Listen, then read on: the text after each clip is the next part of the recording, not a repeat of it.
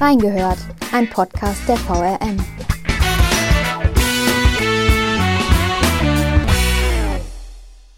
Wie steht es eigentlich ums Valhalla und wo liegen die Tücken bei der Wiederbelebung dieses Kulturhotspots? Wir haben reingehört. Herzlich willkommen zu der neuen Folge. Mein Name ist Julia Di Biasi und ich darf heute Birgitta Lampard bei mir begrüßen, unsere Kulturreporterin beim Wiesbadener Kurier. Hallo, liebe Birgitta. Hallo, liebe Julia. Birgitta, das Valhalla ist ja ein ziemlich unglaubliches Gebäude. Ehrlich gesagt musste man mir erst mal den Hinweis geben, guck dir mal ein paar Fotos davon an, das gefällt dir bestimmt. Und ich habe dann auch gegoogelt und bei uns im internen Archiv gesucht und also mit Spiegelsaal und mit reich verzierten Räumen, das ist wirklich der Wahnsinn und man schmilzt nur so dahin, wenn man sich die Bilder anschaut. Warst du denn schon mal drin im Valhalla? Ja, liebe Julia, war ich schon viele Male und auch schon bevor die Stadt damals den äh, Gebäudekomplex 2007 war das, glaube ich, gekauft hat. Ja, ich war damals oft im Kino, aber auch bei den Veranstaltungen des Valhalla-Vereins um Sigrid Skötz, die das leere Haus fast 15 Jahre lang bis 2017 mit Konzerten und freien Theaterproduktionen bespielt hat. Und ich gebe dir natürlich recht, der Spiegelsaal mit diesen vanillegelben Wänden, den großen Spiegeln und diesem riesen äh, Kristallleuchter, der, die ist natürlich wirklich grandios. Der hat so die Form eines Tortenstücks und war früher in Zeiten des historischen Varietés das herrschaftliche Foyer. Da haben sich die Besucherinnen und Besucher in den Pausen stärken können. Man kann sich das heute noch richtig gut vorstellen. Im großen Saal, der ja auch einen Rang hat, ähm, wurde dann Artistik und Tanz, Musik und Konzerte angeboten. Und es sollen früher sogar mal Elefanten auf der Bühne gewesen sein für eine Nummer. Keine Ahnung, wie die ins Haus gekommen sind, über welche Wege die auf die Bühne gefunden haben, aber hat wohl funktioniert. Sehr, sehr beeindruckend auf jeden Fall. Und umso bedrückender ist es, wenn man heute vor dem Gebäude steht. Seit wann ist denn das Valhalla überhaupt geschlossen und warum wurde das geschlossen? Ja, es gab äh, 2017 eine Bestandsaufnahme der Räume, die äh, das die Stadt hat es wieder gesagt, äh, gekauft 2007. Und diese Bestandsaufnahme war wirklich ernüchternd. Das Fazit war äh, in dem Brandschutzgutachten, das ich glaube insgesamt über 31 Seiten ging, Brand, vor allem brandschutztechnische Mängel aufwies. Und die führten dann zur sofortigen Schließung des Gebäudes, in dem dann bis dahin der Spiegelsaal, das Studio und das Bambi-Kino bespielt wurden von dem Valhalla-Verein. Und dadurch verbot es sich ja leider auch in den letzten Jahren, hier eine Pop-up-Nutzung ähm, einzurichten. Das war immer mal wieder vom Kulturbeirat ins Gespräch gebracht worden. Ja, jetzt haben wir es auch gerade schon angedeutet, das Gebäude ist geschlossen, es verfällt aktuell so ein bisschen vor sich hin. Die Stadt hatte ja auch ein europaweites Interessenbekundungsverfahren einberufen und das wurde auf Bitte des Kulturbeirats im Mai 2021 gestoppt. Wie kam es Mhm. denn dazu und warum wurde das gestoppt? Ja, es gab vorher schon mal ein Verfahren. Also, 'n Verfahren ist vielleicht ein bisschen viel gesagt, aber es gab zwei verschiedene Bewerber für eine Bespielung des Walhalla, eines dann sanierten Walhalla. Das war einmal ein Varieté-Betreiber namens GOP, der hat deutschlandweit mehrere Bühnen mit einem rotierenden System an Artisten und betreibt das sehr erfolgreich. Das habe ich mir übrigens mal vor Ort am Standort Bad Oeynhausen angesehen. Ganz schicke Lösung fand ich mit äh, Restaurants dabei und einem Nachtlook. Und parallel gab es noch ein Angebot der sogenannten Valhalla Studios rund um den Wiesbadener Designer und Architekt Michael Müller. Die Initiative umfasste auch den bisherigen Valhalla-Verein, der in der Nerostraße ein Exil gefunden hat. Und hatte auch Partner wie Corny Littmann von Schmitz Tivoli in Hamburg dabei oder Christoph Plesius vom Ballhaus Berlin. Und jetzt ging es darum, nachdem GOP im Prinzip äh, nicht mehr zur Verfügung stand und auch Valhalla Studios über viele Jahre des Interessens jetzt dann auch langsam nicht mehr da sein wollte für eine Lösung, was kann jetzt damit passieren? Und die Stadt wollte ein transparentes, äh, mehrstufiges Verfahren haben.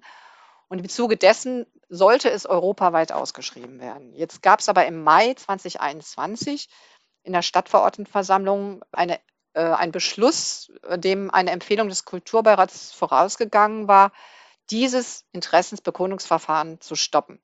Die Begründung war, aufgrund des, der unsicheren Corona-Situation dürfte sich wohl im Moment kein Bewerber finden. Stattdessen wollte die Stadt das Projekt selbst in die Hand nehmen. Genau, und der Kulturbeirat hat das ja dann so ein bisschen übernommen und sich dann in seinem eigenen gestarteten Kreativprozess zur Wiederbelebung der Immobilie irgendwie so ein bisschen verzettelt. Also, so habe ich zumindest das wahrgenommen, als ich die Artikel gelesen habe von dir. Und ein Satz, der da drin auch immer wieder auftaucht, ist von Oberbürgermeister Mende, wo er sagt: „Wir legen als Stadt nicht die Hände in den Schoß und warten, bis der Kulturbeirat fertig ist.“ Wo hat es denn da jetzt eigentlich ganz genau gehakt? Na ja, es ging natürlich jetzt auch darum, dass so langsam die Zeit eilt, ne? Also, der Stadt ging es einerseits darum, ähm, mögliche Fördergelder schon beantragen zu können.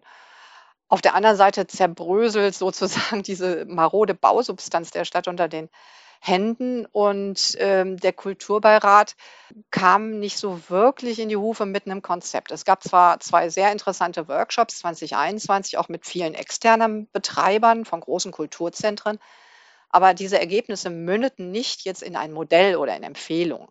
Im Oktober ähm, letzten Jahres war dann eine denkwürdige Sitzung, bei der der ansonsten ja immer sehr tiefenentspannte Kulturdezernent Axel Emholz sogar mal sagte, die Zurückhaltung, die ich hier wahrnehme, sich inhaltlich festzulegen, empfinde ich als unbefriedigend, so sein O-Ton. Mhm. Dabei hieß dieser Tagesordnungspunkt auch schon so ganz verheißungsvoll Zwischenresümee zum äh, Kultur, vom Kulturbeirat initiierten Kreativprozess zur Valhalla-Immobilie. Aber da war einfach kein Zwischenresümee, eher von einem äußerst vagen Stimmungsbild äh, konnte man sprechen und es gab keine inhaltliche Positionierung. Und an der Stelle hat der OB jetzt einen Schritt nach vorne gemacht und ist jetzt äh, quasi in Anführungszeichen Vorleistung getreten und hat ein ein Architekturbüro beauftragt, eine Projektstudie, eine, eine Vorkonzeption für das Gebäude als solches, nicht für die Nutzung, für das Gebäude zu entwickeln. Genau, das war im Dezember, richtig? Mhm. Warst du da genau. denn vor Ort dabei, als dieses Konzept dann vorgestellt wurde? Ja, das wurde ja im Kulturbeirat dann vorgestellt. Und das war auch durchaus Stoff für eine Kontroverse. Also manchen Kulturbeiratsmitgliedern war das zu viel an Vorfestlegung, wobei es ging ja nur jetzt um so eine räumliche Disposition. Äh, wo fängt man an mit einer Sanierung? Wo könnte man neue Möglichkeiten meinetwegen für Proberäume, für Ateliers schaffen? Es ging halt wirklich darüber, dass, darum, dass die Zeit drängt und dass man da jetzt äh, mit, mit einem Konzept erstmal kommt, zu sagen, wir könnten das so und so gestalten, ohne uns festzulegen, was inhaltlich reinkommt. Genau, das ist diese offen formulierte Projektskizze, kann man, glaube ich, dazu sagen. Aber da wurden ja schon auch ein paar Daten festgezurrt, oder? Mhm. Zum Beispiel, genau. dass der Baubeginn 2024 sein soll und wann auch die Fertigstellung sein soll, nämlich 2026, was ich persönlich jetzt relativ sportlich fand. ja, sehr ambitioniert, hast du recht. Absolut. Ähm, und da ging es schon um die konkreten Bauabschnitte. Was wurde mhm. denn da berücksichtigt in dem Konzept? Ja, es ist tatsächlich so, dass der Start der Sanierung so äh, OB Mende 2024 beginnen sollte ähm, und dass man zuerst im denkmalgeschützten großen Saal äh, beginnt, äh, dann Spiegelsaal und Keller. Dann ging es darum, es gibt einen wohl aus Sicht äh, dieses beauftragten Architekturbüros relativ maroden Anbau von 1910. Es ging auch darum, ob man den komplett entfernt und an dieser Stätte zur Hochstädtenstraße hin einen neuen Platz äh, gewinnen kann, auch mit gastronomischer Außenbewirtschaftung. Stattdessen aber einen neuen Flügel anbaut und in dem eben besagte Proberäume enthalten sein könnten. Und es ging auch darum, zur Kirchstraße hin einen weiteren barrierefreien Zugang zu erhalten. 26 ist natürlich, wie du sagst, sehr, sehr ambitioniert. 26 wäre natürlich wunderbar, weil bis dahin könnten auch die Mauritiushöfe, die jetzige City-Passage, womöglich fertig sein. Aber hätte man in einem Fluss ähm, eine ganz neue Innenstadtgestaltung. Das ist schön, dass du die Mauritius-Passage ansprichst ähm, oder die City-Passage, weil genau dazu machen wir nämlich auch noch eine Folge und werden da auch noch mal genauer drauf eingehen. Sehr ähm, gut. Genau. Und jetzt hast du auch mhm. schon angesprochen, dass dieses Konzept, was der Oberbürgermeister erarbeiten hat lassen, zusammen mit dem Architekturbüro, nicht nur auf Zustimmung gestoßen ist, obwohl es ja eigentlich dieses Henne-Ei-Prinzip Problem gelöst hat, ob man sich erst bei den baulichen Maßnahmen festlegt oder erst bei der Nutzung. Was gab es denn da für Kritik genau? Ja, das ist genau der springende Punkt, Julia, das Thema Henne und Ei. Also die einen, die einen, die einen sagen, es muss erst ein komplettes Konzept da sein und auf Basis dieses Konzepts kann man erst sanieren bzw. umbauen, um das sozusagen passgenau zu kriegen. Die anderen sagen, wir müssen jetzt erstmal bauen, weil auch Zuschüsse womöglich äh, sonst weg sind und überhaupt, um dieses Gebäude zu sichern. Und dann können wir uns überlegen, wie wir das hinbekommen, wie wir es nutzen. Ich denke, und das war auch äh, die Stoßrichtung des Oberbürgermeisters, dass man beides Hand in Hand macht in einem sozusagen iterativen Prozess. Und die Kritik, die machte sich genau daran eben fest, an diesem Henne-Ei-Ding. Ähm, also es gab äh, die Frage, warum, woher jetzt der Zeitdruck? Oder es wäre doch, die Entscheidung über die Nutzung sei doch vorzuziehen, das wäre doch fast zwingend notwendig. Aber man hatte so ein bisschen den Eindruck, warum bremsen die jetzt? Jetzt ist das Ding mal aus der Zielgeraden. Viele, viele Jahre hat man es gefordert und steht jetzt davor und sagt, äh, jetzt soll es bitte aber auch losgehen. Ne? Und ähm, ich fand das ganz interessant, weil auch äh, im Kulturbereich sind ja Vertreter von Institutionen, die vielleicht noch mal weiter über den Tellerrand hinaussehen. Und da gab es eine ganz interessante Analogie von der Maria, Marie Johansen, die ist Dramaturgin am Staatstheater, und die sagte, wir sind genau am richtigen Punkt hier mit dem, was Herr Mende eingebracht hat. Wir haben ein Premierendatum, nämlich 2024. Und ich verstehe es wirklich nicht, dass wir uns immer noch fragen, ob wir das richtige Stück auf dem Spielplan haben. Das ist wirklich eine schöne und sehr treffende Analogie. ja, genau. So kann man es dann auch mal sehen. Ne?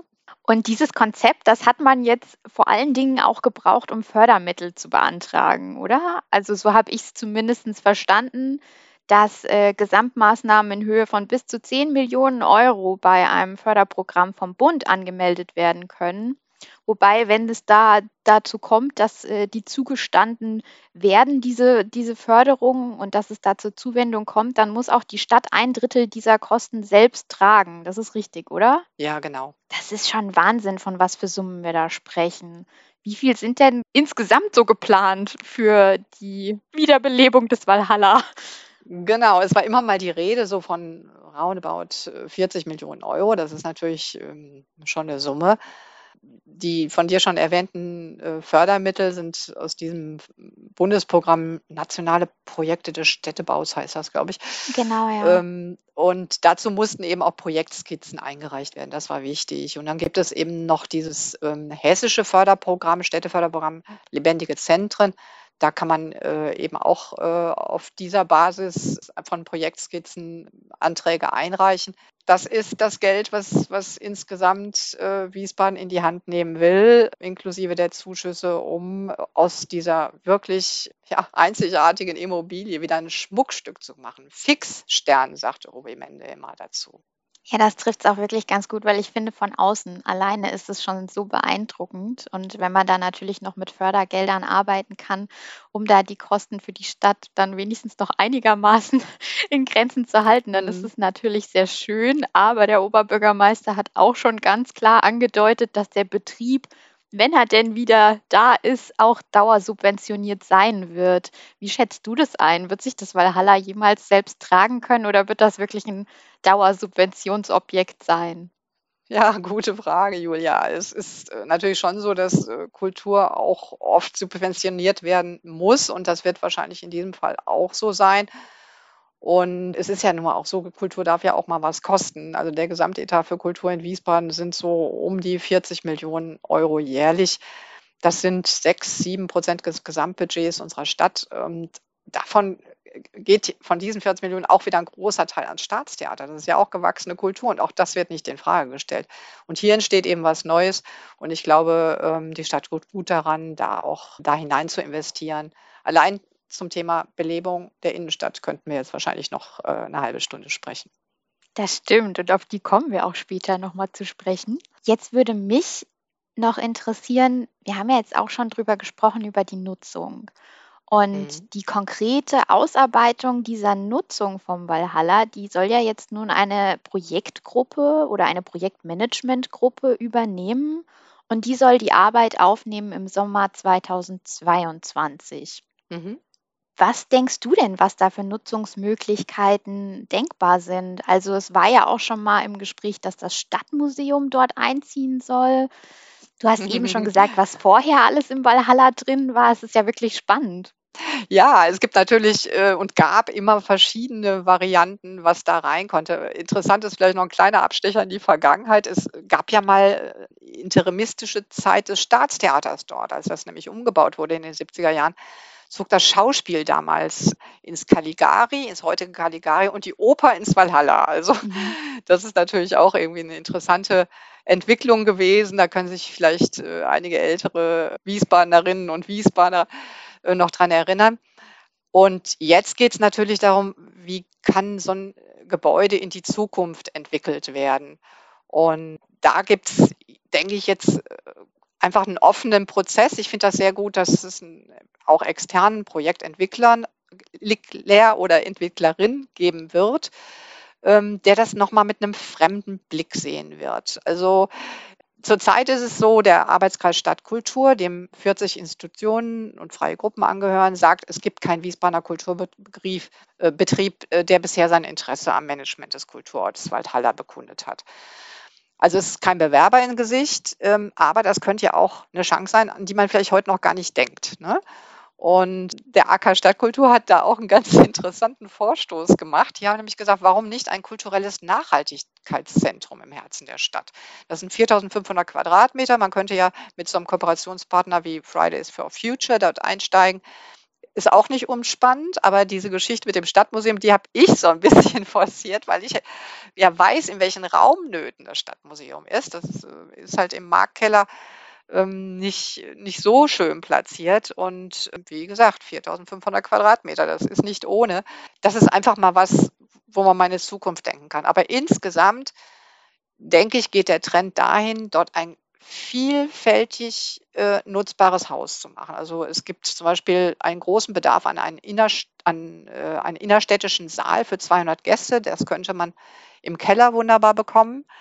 Aber es gibt auch unheimlich wenig Probe- und Atelierräume, die könnte man unterbringen. Und dann natürlich wieder Kino, auf jeden Fall. Ich habe vor kurzem mit Volker Schlöndorff ein Gespräch gehabt und äh, der bekam äh, sofort äh, glänzende Augen, als das Thema Valhalla kam und sagte, ja, Kino mit Varieté, das wäre eine super Mischung. Und natürlich im großen Saal auch wieder freie, freies Theater da kann man sich eine Menge vorstellen. Aber wie gesagt, ich freue mich auf das, was die Projektentwickler zustande bringen dafür. Das wird dann im Sommer auf jeden Fall spannend. Ähm, auf jeden Fall.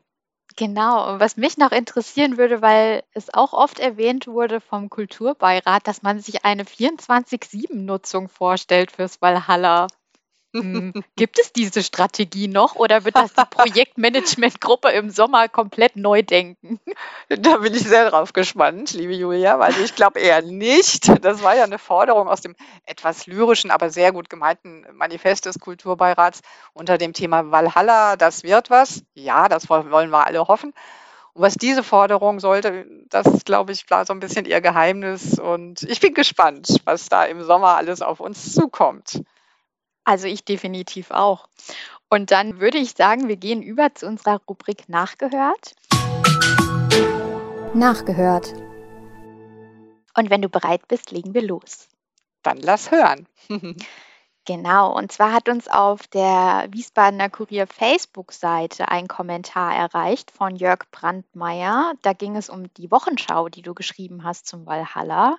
Und er widerspricht dir darin und sagt, nein, Birgitta Lampard, jetzt ist nicht die Zeit für Visionen, jetzt ist die Zeit, endlich ins Handeln zu kommen. 15 Jahre hatten jetzt unterschiedliche Gruppierungen, viel Meinung und wenig Tatkraft.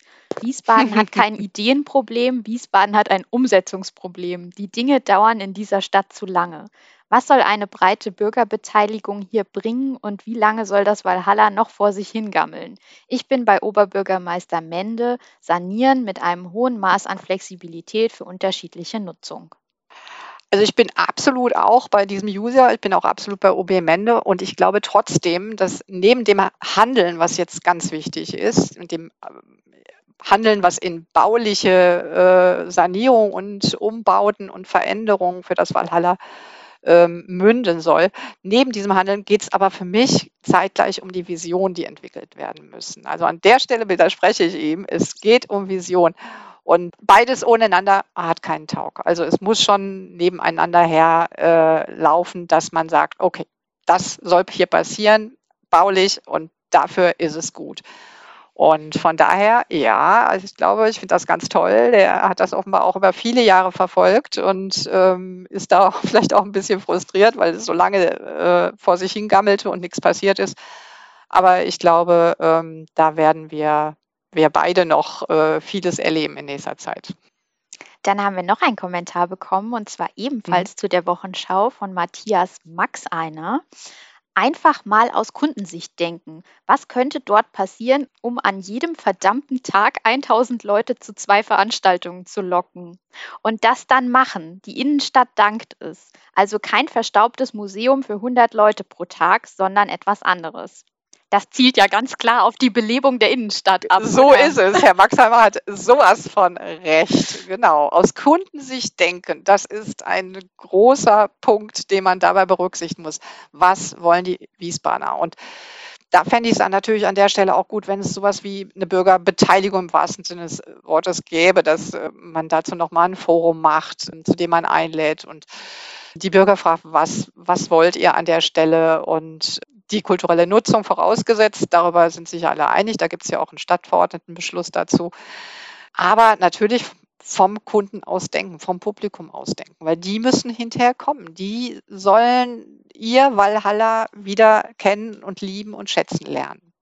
Genau, dann vielen Dank. Und dann kann ich mir eigentlich fast schon meine nächste Frage sparen. Und zwar wollte ich dich eigentlich noch fragen, was das Valhalla für die Innenstadt bewirken kann und würde es zu einer Belebung der Innenstadt beitragen, weil der Mauritiusplatz ist ja irgendwie auch so oft im Gespräch und man ist nicht so ganz glücklich. Glaubst du, das kann dafür wirklich was tun? Oder ist es dafür 2026 ja. vielleicht schon zu spät? Oder?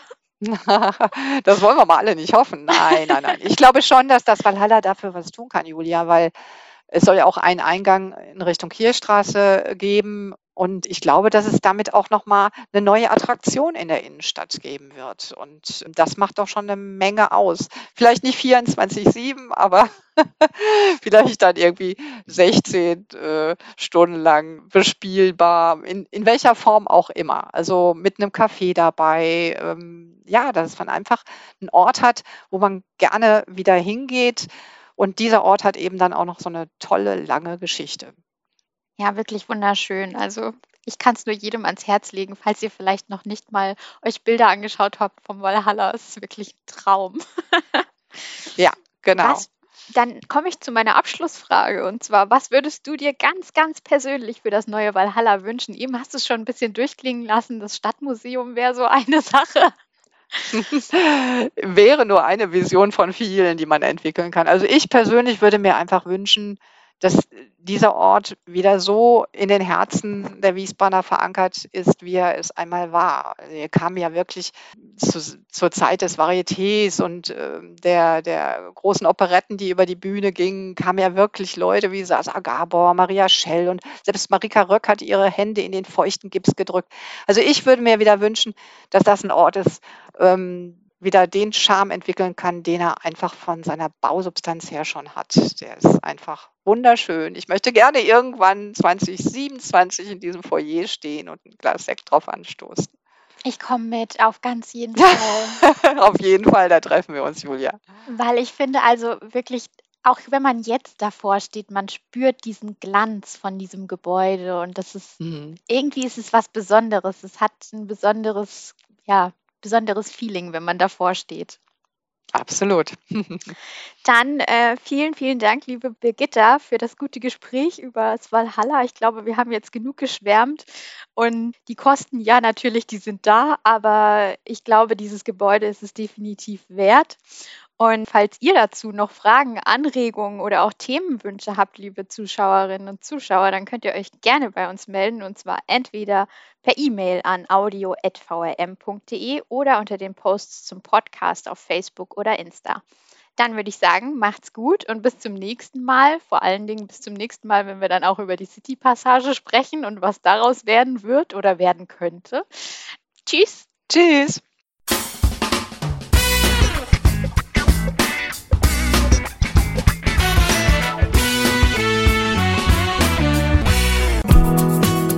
Das war die heutige Ausgabe von Reingehört. In diesem Podcast blicken junge Journalisten gemeinsam mit erfahrenen Reportern der VRM auf aktuelle Themen und bewegende Geschichten zwischen Rhein und Taunus. Ihr wollt noch mehr spannende Geschichten, Reportagen und News aus eurer Region? Dann probiert doch einfach mal unser Plus-Angebot aus. Einfach reinklicken unter vrm-abo.de slash podcast. Ein Angebot der VRM.